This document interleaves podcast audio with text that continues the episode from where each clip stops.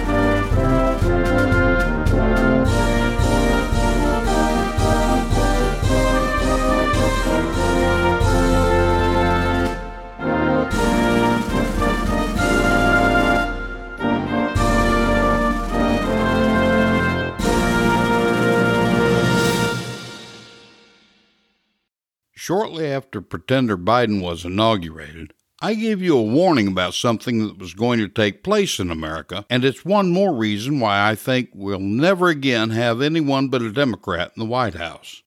This week we'll re examine my previous warning and see how that's shaping up.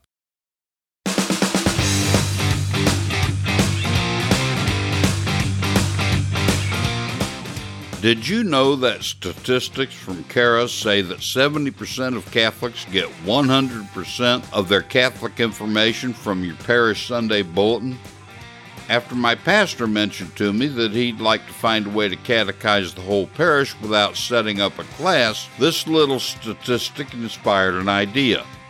With my pastor's permission, I began writing a bulletin insert called What We Believe, Why We Believe It.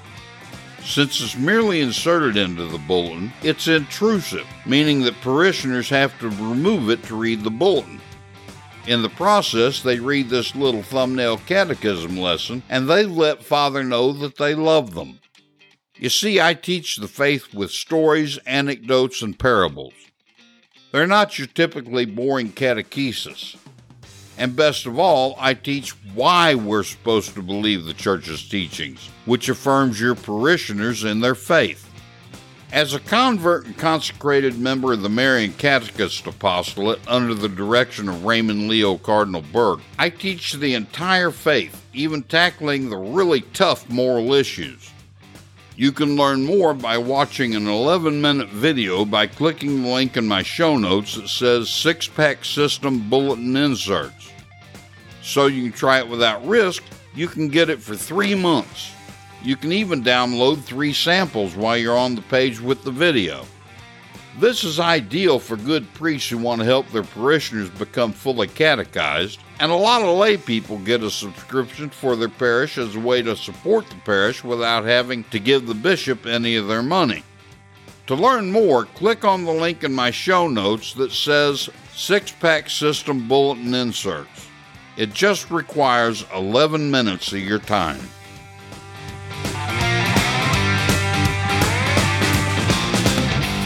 Before I get started, I have to say something to a small group of you six pack warriors. I've been getting some pretty interesting financial gifts in the mail. I haven't written you a word of thanks because I'm just too backed up.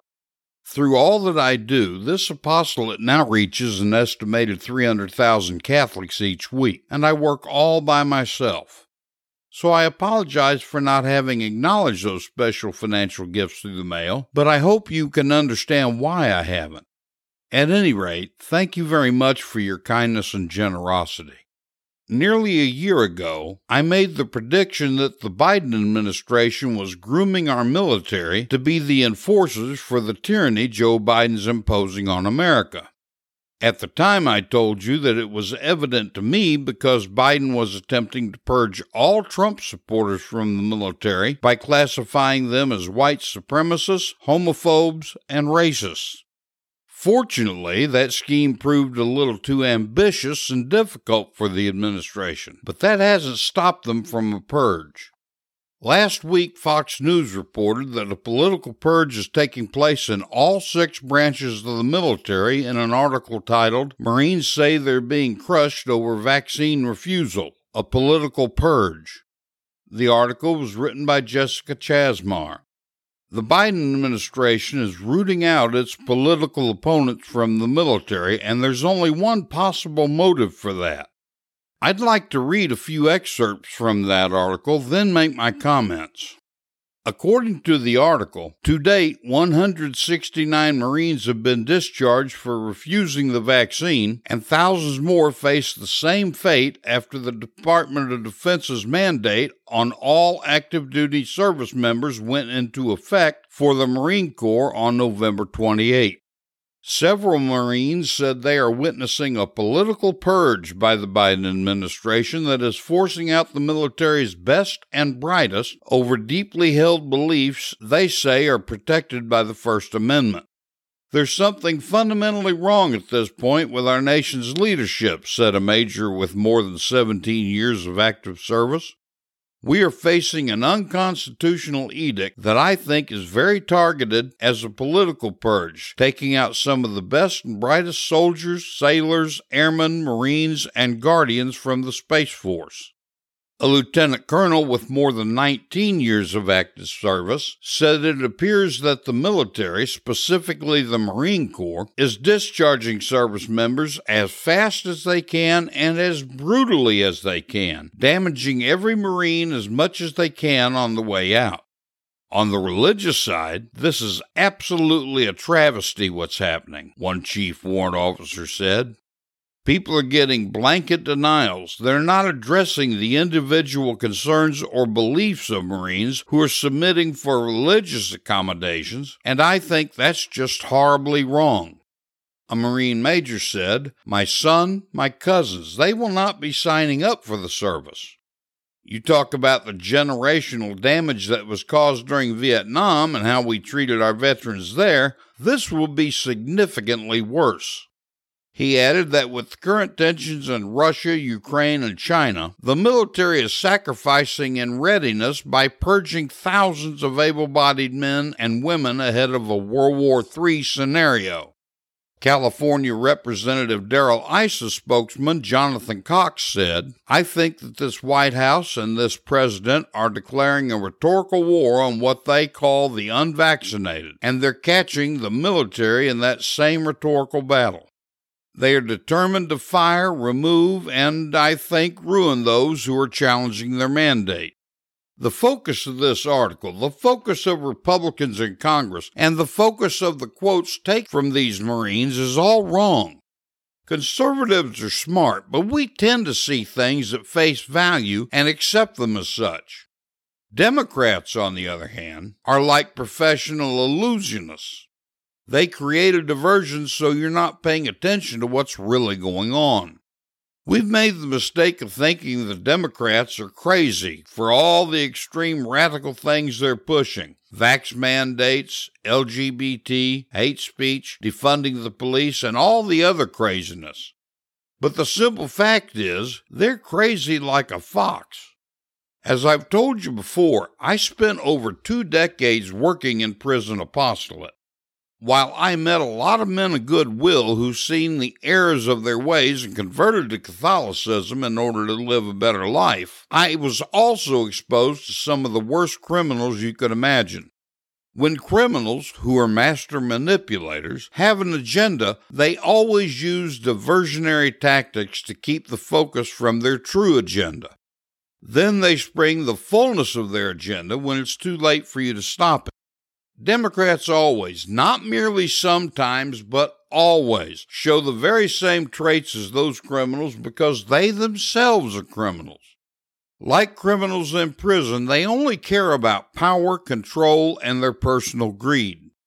The diversion here is the vax mandates and the refusal to give religious exemptions for those mandates. That's not what's really going on, though.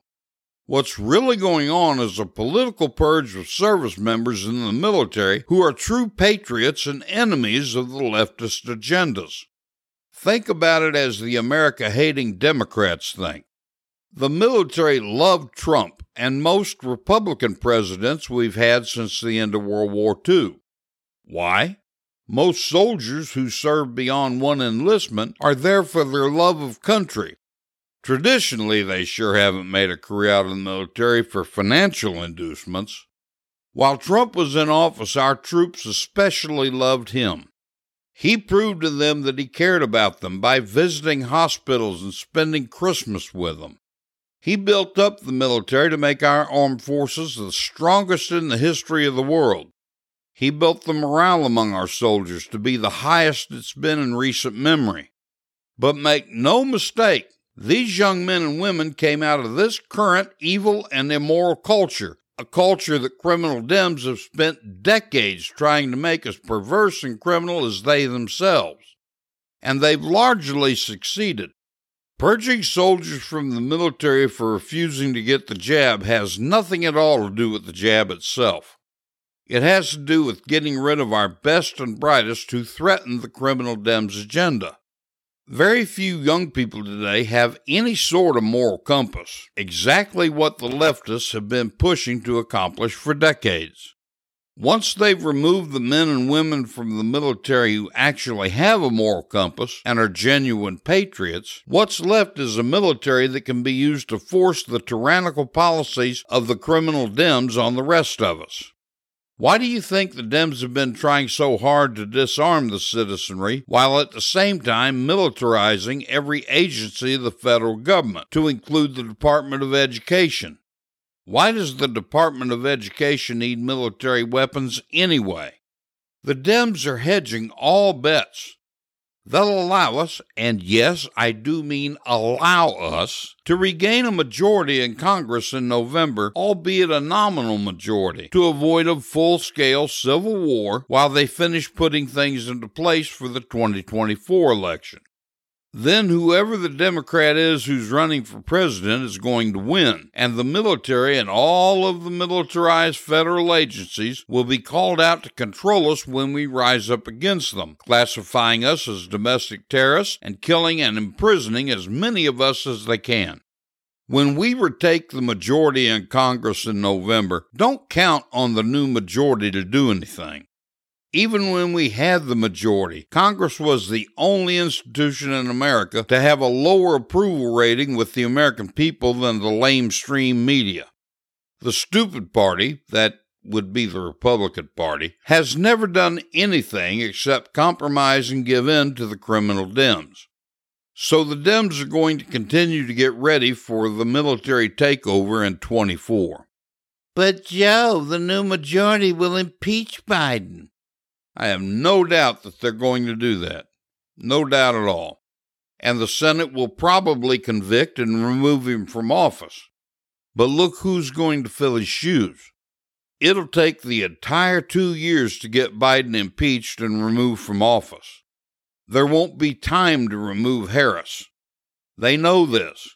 That's why a feckless Biden went to the White House and Harris was made his vice president in the first place.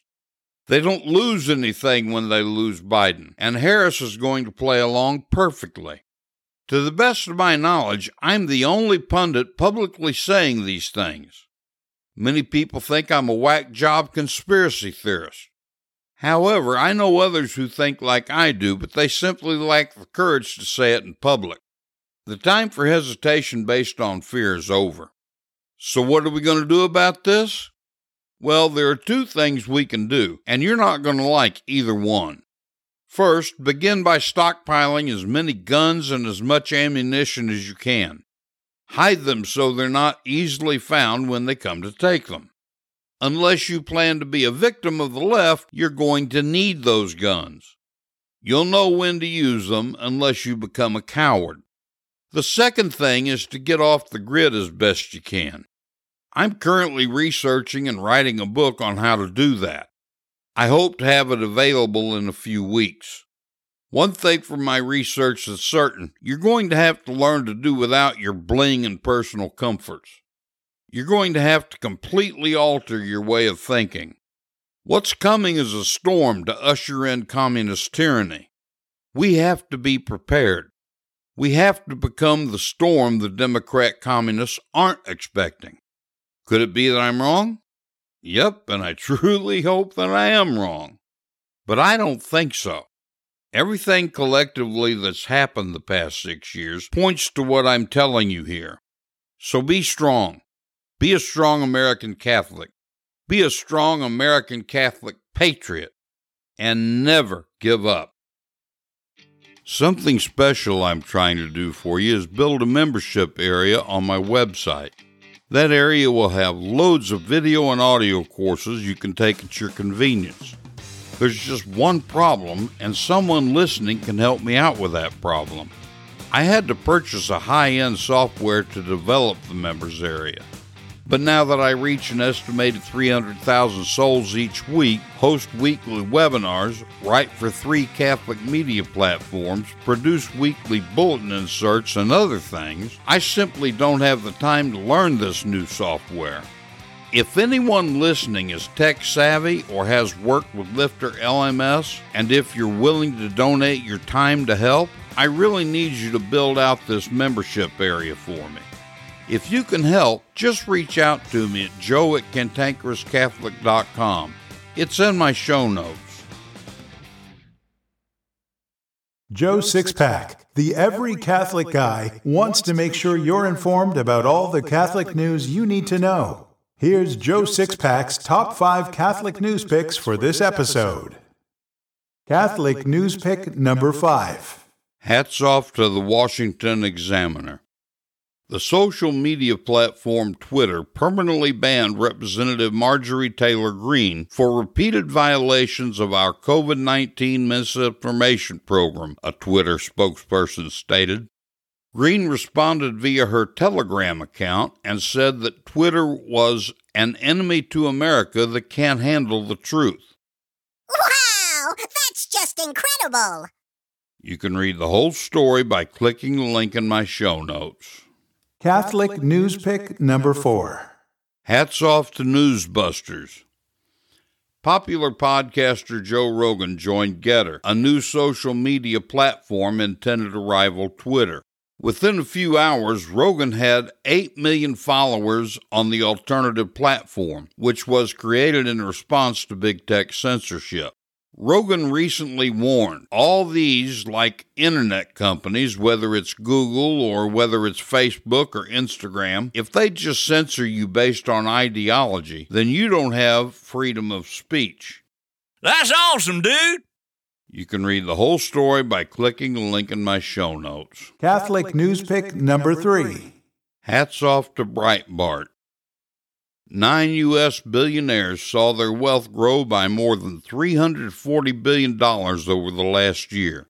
The American middle class saw its share of the nation's wealth decline to just 26.6%, while the top 1% share grew to 27%.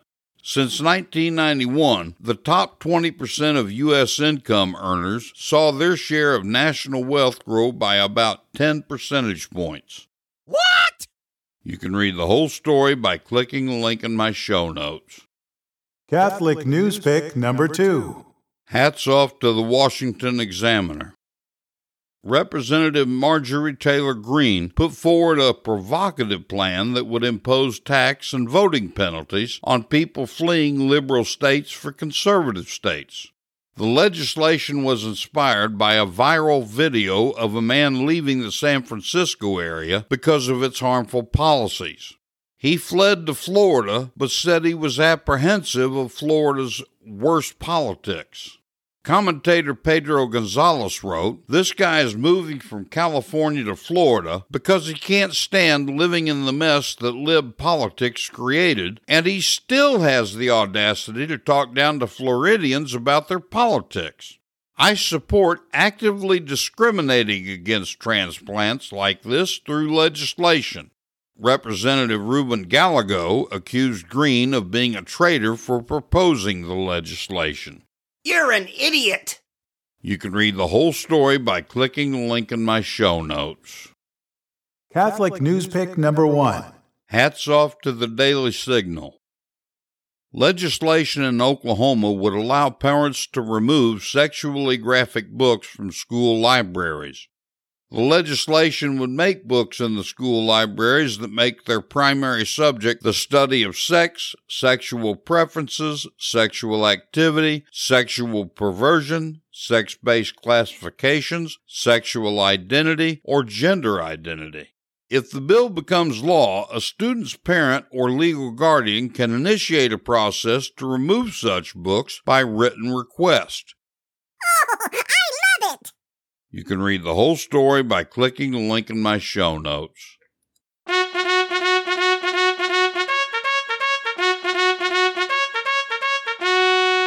I am hard, but I am fair. It's time for the Catholic Boot Camp with your drill sergeant, Joe Sixpack, the every Catholic guy. Learn the Catholic faith and how to defend it like you've never heard it before. This boot camp is tough, so there's no political correctness, no spirit of Vatican II, and no namby-pamby platitudes. Drill Sergeant Joe Sixpack, the every Catholic guy, will prepare you for spiritual war. Now here's Joe Sixpack.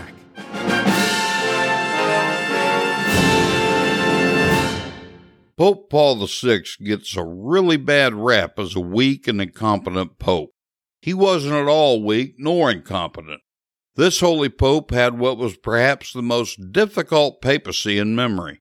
He had to deal with rebellious bishops and priests who were agents of darkness in a time when the whole world was experiencing rebellion against virtually everything legitimate authority, the sexual revolution, Marxism masked as progressivism, and a global move to displace God in the public square, to name a few. Catechesis had been watered down and neglected in the dioceses because of these same agents of darkness. The Catholic faithful weren't only being assaulted by the rebellious culture of the time, but they had to deal with those assaults absent of any real knowledge of the faith. It was during this time that the most insidious plans by criminal neo modernists in the Catholic Church were put into place to rob the faithful of their belief and acceptance of the real presence of Christ in the Holy Eucharist. As a result, 70% of Catholics don't believe that the Eucharist is the true body and blood of Jesus Christ. They think the Eucharist is a mere symbol or representation of Christ. The one thing these evil modern Judases did that resulted in more harm to the faith of the people than anything else was to disobediently and deceptively introduce communion in the hand. This is so evil, in fact, that it must be treated in its fullness. I realize you're getting tired of hearing about it, but as long as six pack warriors continue to cooperate with this evil by receiving in the hand, I'm going to continue exposing the truth.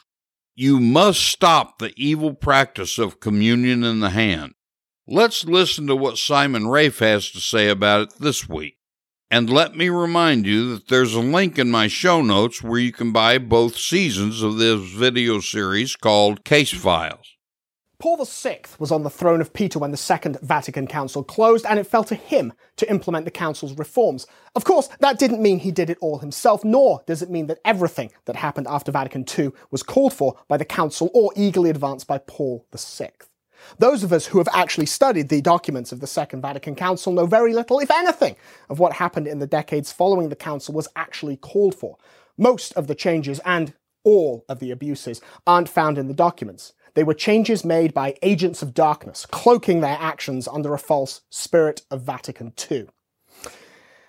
One particular abuse that Vatican II did not call for and which Paul VI fought against was communion in the hand. He started in 1965 with the apostolic exhortation Mysterium Fidei. This was his first salvo, launched before he realized just how bad things were and how much worse they were going to get. He didn't strike directly at communion in the hand, rather, he wrote beautifully and eloquently, using his exhortation to exhort the faithful to a greater understanding of love for and reverence towards the Eucharist. He hoped that this, a growth in appreciation for the real presence of Jesus Christ in the Eucharist, would help curb the evil and destructive abuse of communion in the hand that was beginning in the Low Countries of Holland and Belgium. Perhaps Paul VI was naive. Certainly, his efforts to guide the erring bishops of the Netherlands back to authentic appreciation of the Eucharist with gentle compassion fell on deaf ears and they failed. Things went from bad to worse. When he spoke more firmly, they not only defied him and refused to end the abuse, but asked for special permission to break the law. Now, Paul VI had, in a moment of weakness, granted that permission, but then very quickly rescinded it and sought counsel from all the bishops of the church. What did they think about communion in the hand? Would the faithful accept it? Was it a good idea? The answer was a resounding no. The majority of bishops were opposed to it. Yet the problem persisted and it was in danger of spreading. It does not take many agents opposed to the light to spread a pall of darkness over the church. We have to remember the historical context, what was going on in the world at this time. It was the 1960s, a time of rebellion and questioning, a period of throwing off of old rules and experimenting with new ones, if there were rules at all. Protestant inspired ideas which blurred the distinctions between clergy and laity, such as communion in the hand, were eagerly accepted by many poorly catechized Catholics in the pews. Really, this was the perfect storm crashing down on the bark of Peter, a failure of catechesis. And yes, Catholic catechesis was failing long before Vatican II. This left the laity with a hollow understanding of the faith. They might know what the church taught, but many of them no longer knew why or did not consider the teachings important. The laissez faire, experimental attitude of the 1960s, coupled, coupled with the horror of the sexual revolution and widespread adoption of the pill, left Catholics thinking the church was out of touch. And then, of course, there was Vatican II. Not the council itself, but rather the false spirit of Vatican II. Most Catholics then, as now, had no idea what the council actually taught. But ignorance never stopped people from wanting to give the impression they knew what was going on. But neither did it encourage people to actually take the effort to learn. They were happy, then as now, to get a vague sense and live their life as if they were sure. So it did not take many agents of darkness, men with an active agenda to advance Protestant theology in the church, to ride this storm and use it to hijack not only the message of Vatican II, but also the faith of thousands and ultimately millions of Catholics.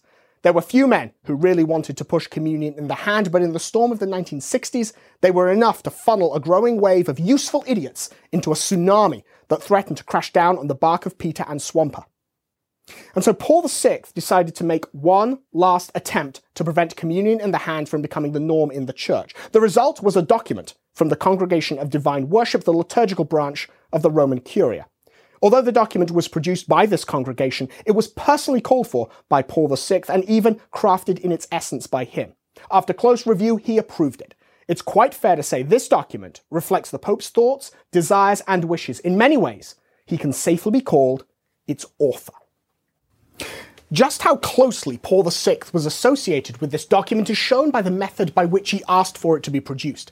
He communicated his desires to the Congregation of Rites, which would be renamed the Congregation of Divine Worship very shortly afterwards. Not by a formal instruction drafted by an underling and typed by a secretary that began His Holiness wishes, but by a handwritten memo.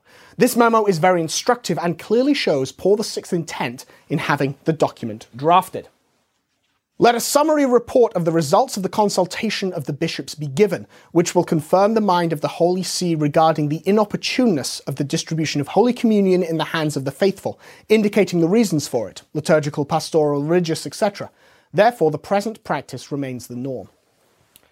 That, right there, puts paid to any suggestion Paul VI wanted to promote communion in the hand. Certainly, he never saw it as normative, ordinary, or the way the Eucharist should be distributed.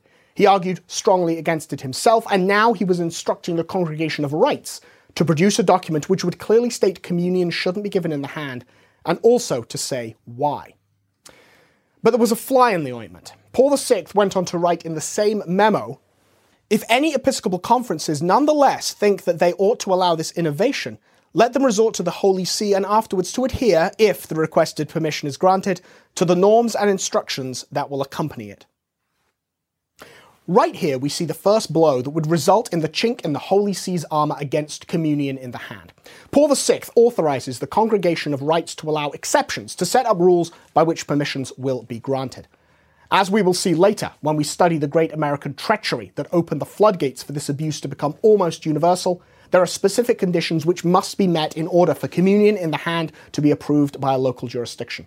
It's absolutely clear that neither the Congregation of Rites nor Paul VI ever expected or suggested communion in the hand should be universally approved or allowed, and certainly not permitted, except under very specific circumstances. But nevertheless, permission would be possible under Paul VI's plan. Why was this? After fighting so hard against communion in the hand, why would he capitulate and allow it? A clue is found elsewhere in the memo. It must be kept in mind that the practice or abuse of distributing communion in the hand is already widespread in some countries, and that the bishops, for example, Cardinal Suenens, etc., do not think it possible to suppress it. Here, it is not only clear Paul VI thought communion in the hand was an abuse, he specifically uses the word, but also that he was worried about how far it had already spread. In the Netherlands, the bishops had told him it was impossible to stop. We've already talked about possible reasons why Paul VI accepted this explanation, why he didn't tell the dissident bishops they had to stop it. Perhaps he was afraid of schism, perhaps he was worried it would be counterproductive and backfire.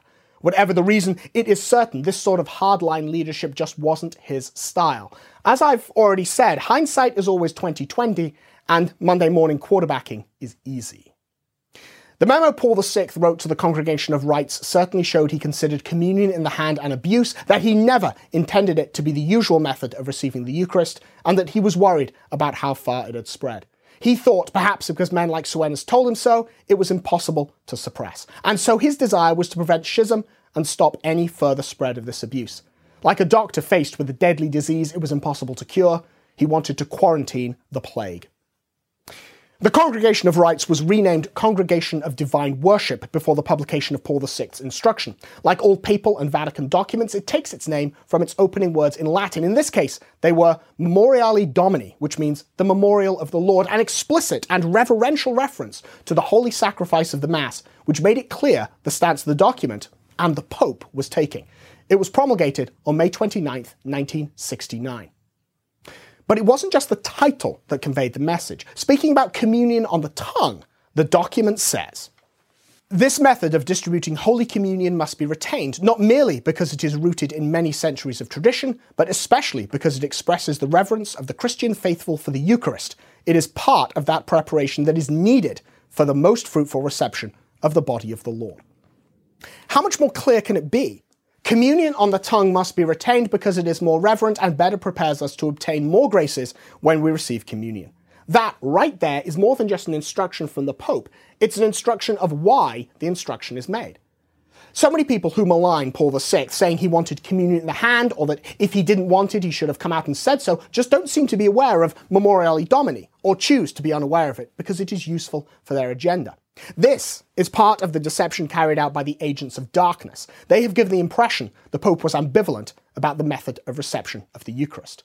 Nothing, of course, is further from the truth. Listen to what the document goes on to say. This practice, that is, communion on the tongue, ensures more effectively that Holy Communion is distributed with all due respect, decorum, and dignity, so that the danger of profanation of the Eucharistic species is prevented, in which, in a unique way, Christ, God and man, is present whole and entire, substantially and continually, so that finally the diligent care is preserved, which the Church always recommended regarding the fragments of the consecrated bread. What you have allowed to fall, think of it as though one of your own members were amputated. Stop and think about that for a second. We are to think of dropping a fragment of the Eucharist, the merest crumb, as if we had lost an arm or a leg. Now, if we did think about it like that, would anyone ever risk it? Yet people do risk it by receiving in the hand. Remember, that is what this passage is talking about. It isn't merely saying we should be careful when receiving the Eucharist so we don't drop particles, but telling us specifically that reception on the tongue is the way to be careful. Just consider the reality of the Eucharist. Veiled under the appearance of bread and wine is Jesus Christ, creator and redeemer of the universe, God and the Son of God, the one who hung on the cross to forgive our sins. The Eucharist is not merely a symbol, nor is the reception of it merely symbolic. It's a sacrament, a sign which is what it signifies. The Eucharist is God and it is God who saves us. We are saved not merely by faith in Jesus Christ, but by participating in his sacrifice on Calvary, which is represented to us each and every Mass. In order to receive the graces and forgiveness of the sacrament, we must consume the Eucharist and consume it physically as real food.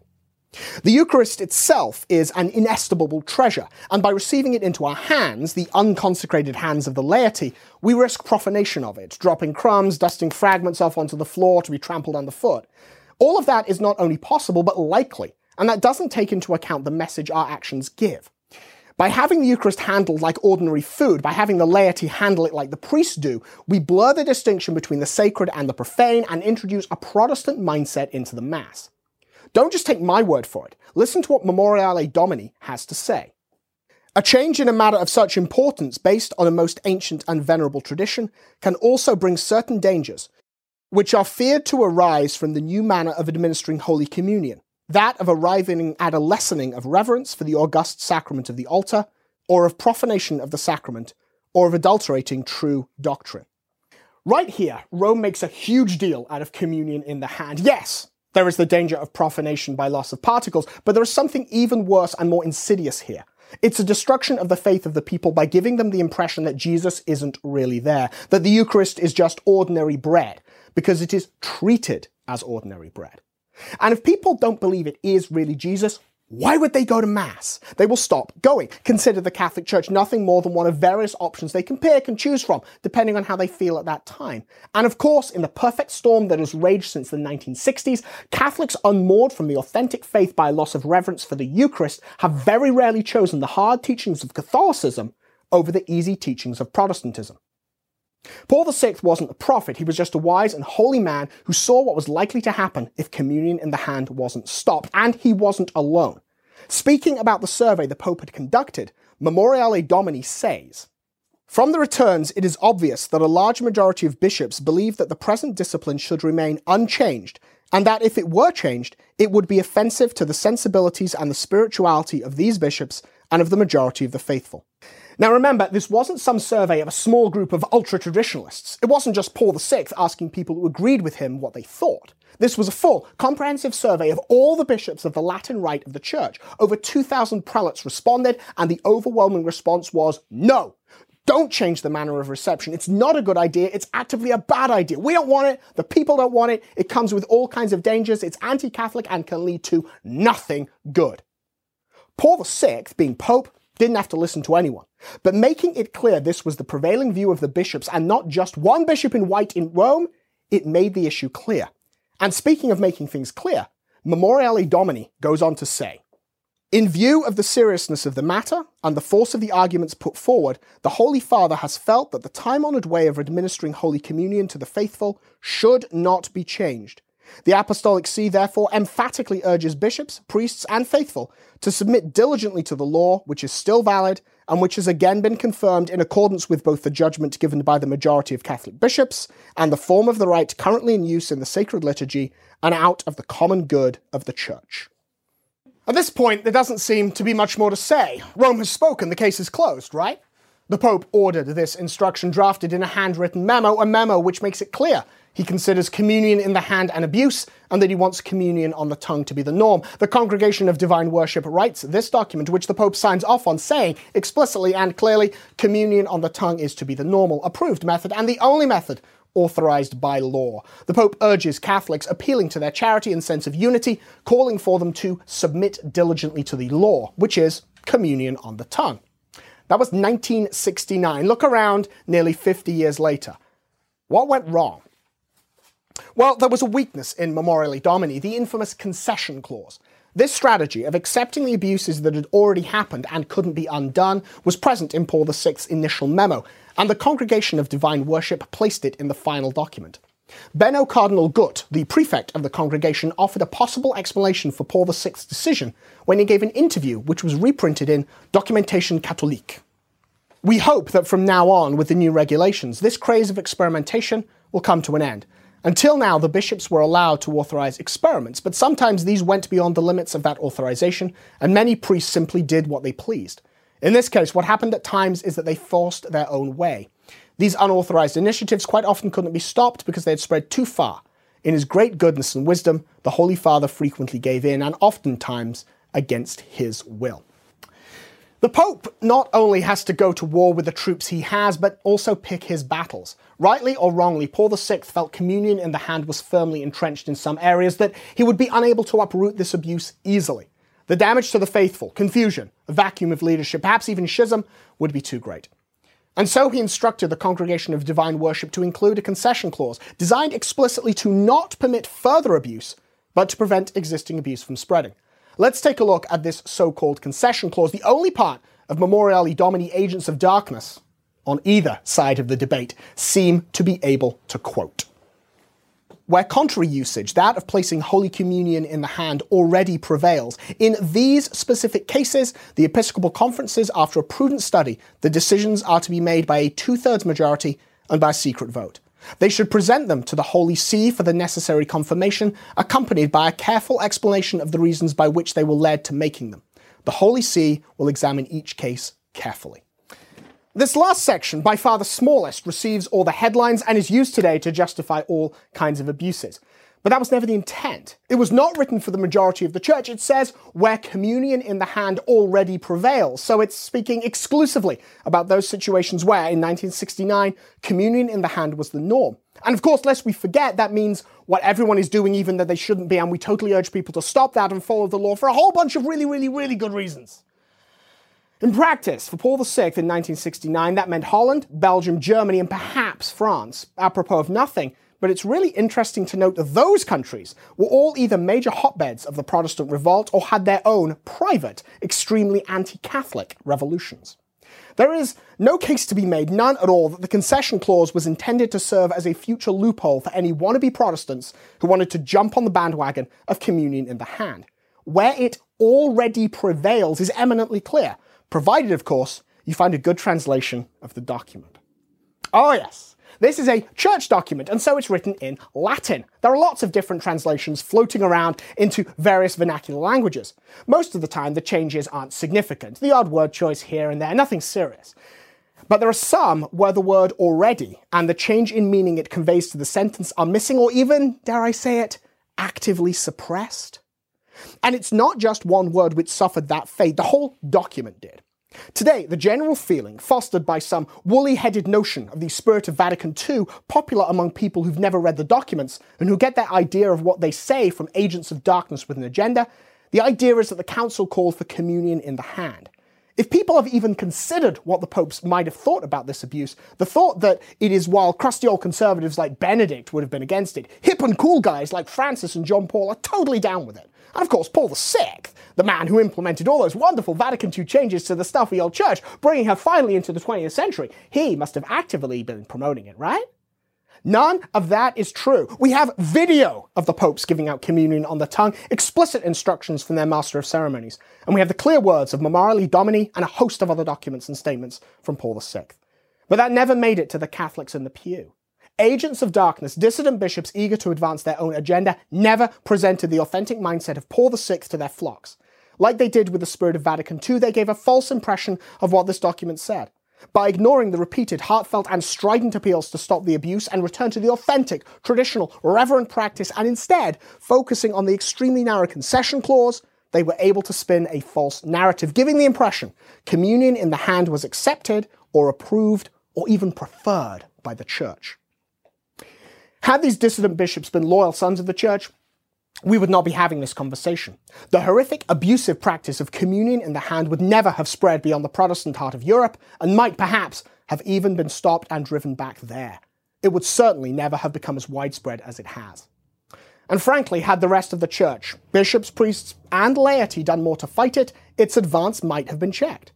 It's easy to blame Paul VI, saying he put the concession clause in or didn't discipline errant bishops as he should have done. But what did we, or our predecessors, do to stop this?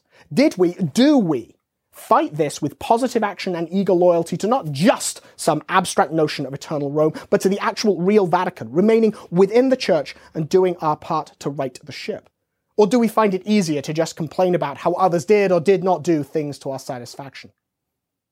Paul VI, aided by men like Bugnini and Cardinal Gut, sought to check the existing abuse and to prevent it from spreading. He didn't act on his own. He took the unprecedented step of not only polling the bishops, but actually making the results of the poll known. He had no reason to do that. He was the Pope, the Vicar of Christ. But he saw the depth of this evil, how far it had spread, and so he wanted group opinion on his side.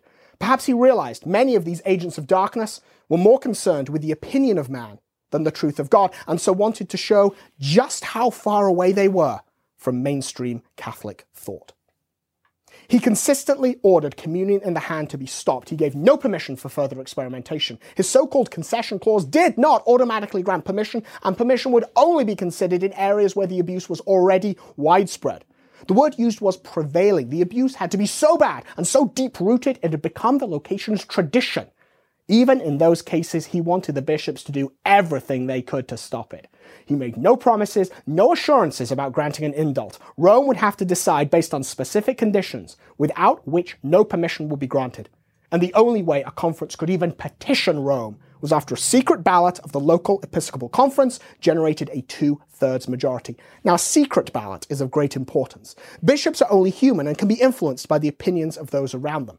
If the cardinals and archbishops are for something, then the lesser bishops, ordinaries of smaller dioceses or auxiliary bishops, well, they can find themselves pressured to fall in line. A secret ballot defends them against this kind of pressure. Paul VI's intentions were clear. In the end, however, all his efforts were for naught. His attempt to stop communion in the hand failed utterly.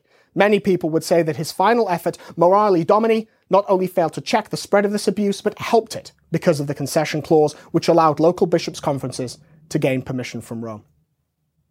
But that isn't the case. It's not fair to say the concession clause was used to gain indults for communion in the hand. Rather, it's accurate to say the concession clause was abused to allow communion in the hand. Deception, lies, behind the scenes machinations, disregard of law and procedure, all of these were par for the course for certain bishops' conferences when it came to pushing this abuse through. Paul VI was a wise man, a good man, a holy man, but he was also perhaps somewhat innocent and naive. He could not conceive or did not want to admit the evil that lurks in the heart of men, or perhaps did not realize just how little support he would get from those he charged to enforce his desires. The blame for communion in the hand being so widespread should not be laid at the feet of the Pope or Vatican II. Rather, it should be laid firmly at the feet of certain episcopal conferences, particularly the American Conference, whose treacherous deceptions more than anything else paved the way for wholesale abuse. Now, how they did it is not widely known, but the evidence is there, and my team aims to find it. Discover why thousands of readers worldwide turn to the Wanderer newspaper for weekly perspective and analysis of the news and events that increasingly threaten our values and our way of life. Hello, my name is Joe Matt, publisher of America's oldest national Catholic weekly newspaper, The Wanderer. If you take your Catholic faith seriously and you are concerned about the direction of our country, the ever encroaching hand of big government, the assault of the culture on the traditional family, and the threat of progressive leaders in our churches who embrace much of the current leftist culture rather than opposing it, you will find a home in the pages of The Wanderer. If you are tired of being force fed the agenda driven false narratives of the day by the godless dominant media and the political elite who preside within our government, our schools, and yes, in our Catholic churches, it is time for you to take a look at The Wanderer. Every week, The Wanderer addresses these concerns, exposing the who, what, and the why with sound analysis and solutions to these problems that threaten the values we hold dear. Not only is The Wanderer a great source for the issues that affect our lives, but it is also a great tool to learn more about the treasures of our Catholic faith and how to defend it in this time of great moral decay. I'm so confident you will like The Wanderer. For you six packers out there, I have a special offer. For $1, that's $1, we are offering new subscribers the opportunity to receive one month's worth of issues. That's four weekly issues. Take the Wanderer for a test drive. After one month, it is $9 a month. You can cancel anytime you want. I hope you will take advantage of this limited offer today. Text the word news to 830 331 5729 and I will send you a link to this offer or look for the link in Joe's show notes below. The Wanderer, 154 years, unabashedly pro life, independent, and conservative in its politics, and steadfast in its defense of Orthodox Catholicism. The Catholic Church is 2,000 years old. A lot of wisdom is gained over two millennia. Each week we'll share some of that wisdom with a Catholic quote. So here's this week's Catholic quote. This week's Catholic quote is from St. Patrick. He said, Christ before me, Christ behind me, Christ in me. I believe a really great way to teach the faith is through stories, parables, and anecdotes. So here's today's story. When Paul was seven years old, he made his first Holy Communion. From that day on, he became a close friend of Jesus. He went to Holy Communion every day with his mother for the conversion of his father, who'd been away from the church for a long time. One day the pastor asked Paul why he received communion every day. He answered, I receive communion every day because I want to please Jesus and because the Pope wants us to go often. Then Paul began to cry. The priest asked him why he was crying. Paul said, Father, there's another reason why I go to communion every day. It's for my father. You know he doesn't go to church. I know that, Paul, but as long as you're asking Jesus to help your father in your communions, I'm sure he'll come back to God. One night at the dinner table, Paul asked his father, Dad, why do you want me to eat every day? That's a foolish question, Paul. You know that if your body can't get food, it can't live. I understand that, Dad. But Father told us that if we don't receive the food of communion, our soul can't live either. Dad, is your soul alive? His father became very angry, and without another word, he left the room. A year later, when he was eight years old, Paul became very ill. He suffered like a little martyr for an entire month. The priest brought him communion every day. On Holy Thursday, kneeling in his bed, he received viaticum. But even this didn't move his father. Paul called him to his side and whispered, Dad, I'm going to die. Why do you say that? asked his father. Because I told Jesus that he could take me out of this world if only you'd not lose your soul. Don't worry, Paul, you'll get well again. Dad, will you do me a favor before I die? Please go back to communion for my sake. Paul hardly finished that last beautiful word when his head dropped. The bells of the churches were ringing throughout the city for Mass, and Paul's mother didn't realize that her boy was already in the arms of Jesus. Paul lay dead before his father. This was too much that this little boy should offer his life to save his father's soul. He fell to his knees, took Paul's cold hand, and kissed it while tears filled his eyes with the sorrow for his sins. Paul's father went to confession that very day.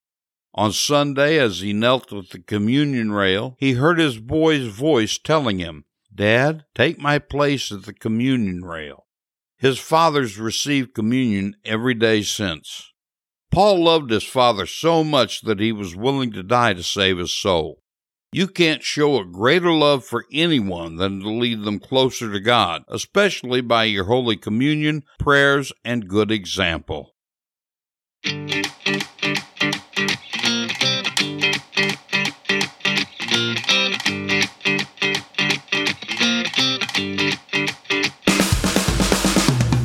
Hey, Six Pack Warriors. Before you leave this episode, be sure to go to my show notes and click on the subscribe link.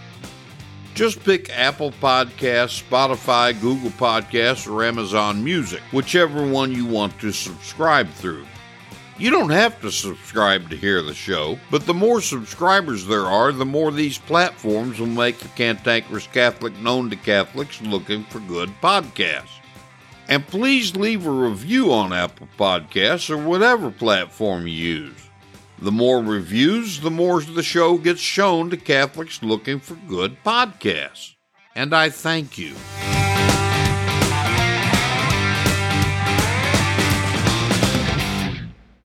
This has been The Cantankerous Catholic with Joe Sixpack, the Every Catholic Guy. Thanks for subscribing, and be sure to visit cantankerouscatholic.com to get your free copy of Joe's popular book, The Best of What We Believe Why We Believe It.